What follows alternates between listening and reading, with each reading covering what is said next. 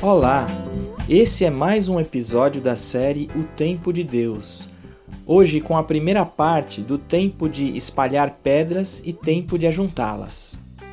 O povo então espalhou-se por todo o Egito, a fim de ajuntar restolho em lugar da palha.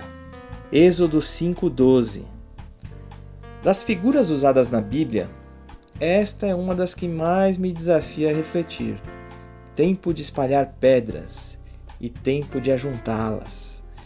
Na época da escravidão, no Egito, os hebreus enfrentaram dura exploração, especialmente no período que antecedeu a libertação. Apesar do assunto, a princípio, não estar diretamente ligado ao nosso texto, a atitude do povo de espalhar-se para ajuntar pode nos servir de ponto de partida para meditarmos. Por vezes, como no exemplo do povo hebreu no Egito, precisamos nos espalhar, separar, para juntarmos, reunir, deixar a zona de conforto, amizades, família, casa, trabalho, para buscarmos ou levarmos algo necessário. Muitas vezes a saída não é uma mudança de lugar, mas de atitude, de modo de agir, de postura. Podemos estar muito presos à nossa rotina, conduta ou circunstâncias, e em alguns momentos precisamos mexer, agitar, mudar, espalhar os ingredientes para juntá-los de outra forma. Nem sempre o trabalho em grandes grupos é mais eficiente. No Egito, o povo não teve escolha. Teve que sair em busca do restolho. Foi uma situação limite, uma imposição do momento. Era tempo de espalhar-se para um propósito específico, buscar algo. E esse algo estava espalhado. Se fossem todos juntos, não conseguiriam ajuntar o bastante rapidamente. Era melhor estarem separados para irem a mais lugares e conseguirem ajuntar mais. Vamos ver outra escritura?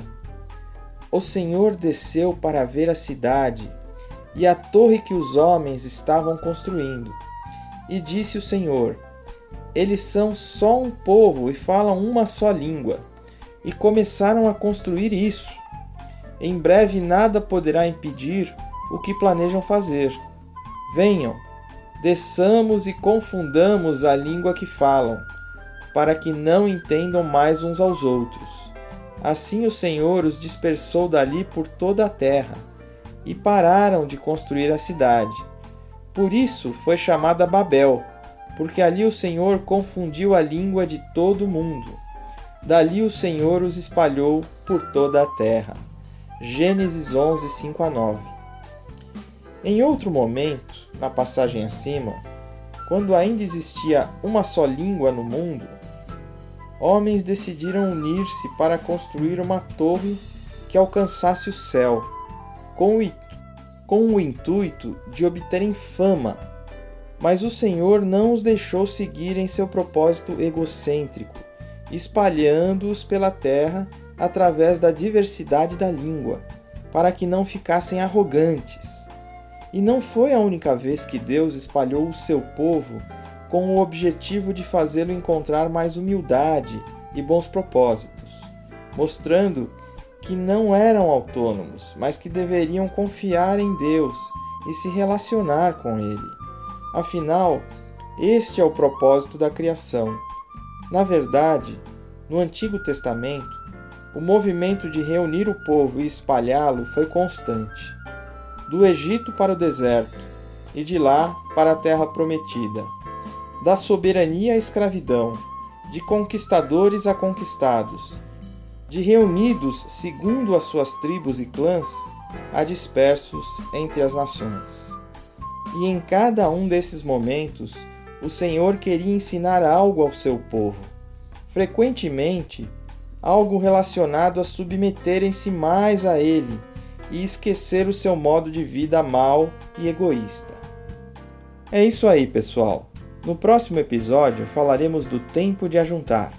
Até lá!